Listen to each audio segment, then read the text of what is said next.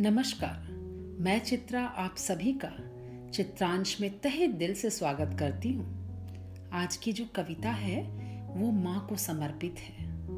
क्योंकि एक माँ ही होती है, जो निस्वार्थ भाव से अपने बच्चों को कभी डांट, कभी प्यार के माध्यम से कुछ न कुछ सिखाते ही रहती है।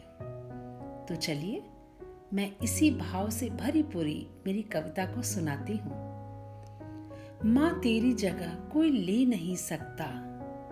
कोई लाख कुछ भी कह ले, पर तेरे जैसा कोई हो नहीं सकता। पालने में झुलाया है तुमने, गोद में सुलाया है। जीवन में हर पग को फूक फूक कर रखने का हुनर तुमने ही सिखाया है।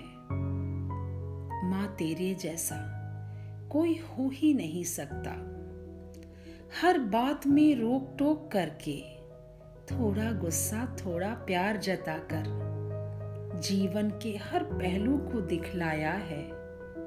माँ, तूने मुझको जीवन जीना सिखलाया है। माँ, तेरी जगह कोई ले नहीं सकता।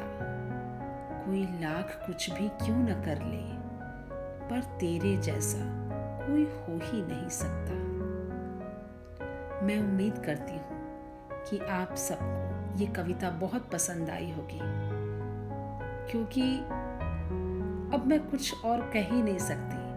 मेरे दिल के जितने भाव थे, मैंने इस कविता के माध्यम से आप सभी के सामने रख दिए।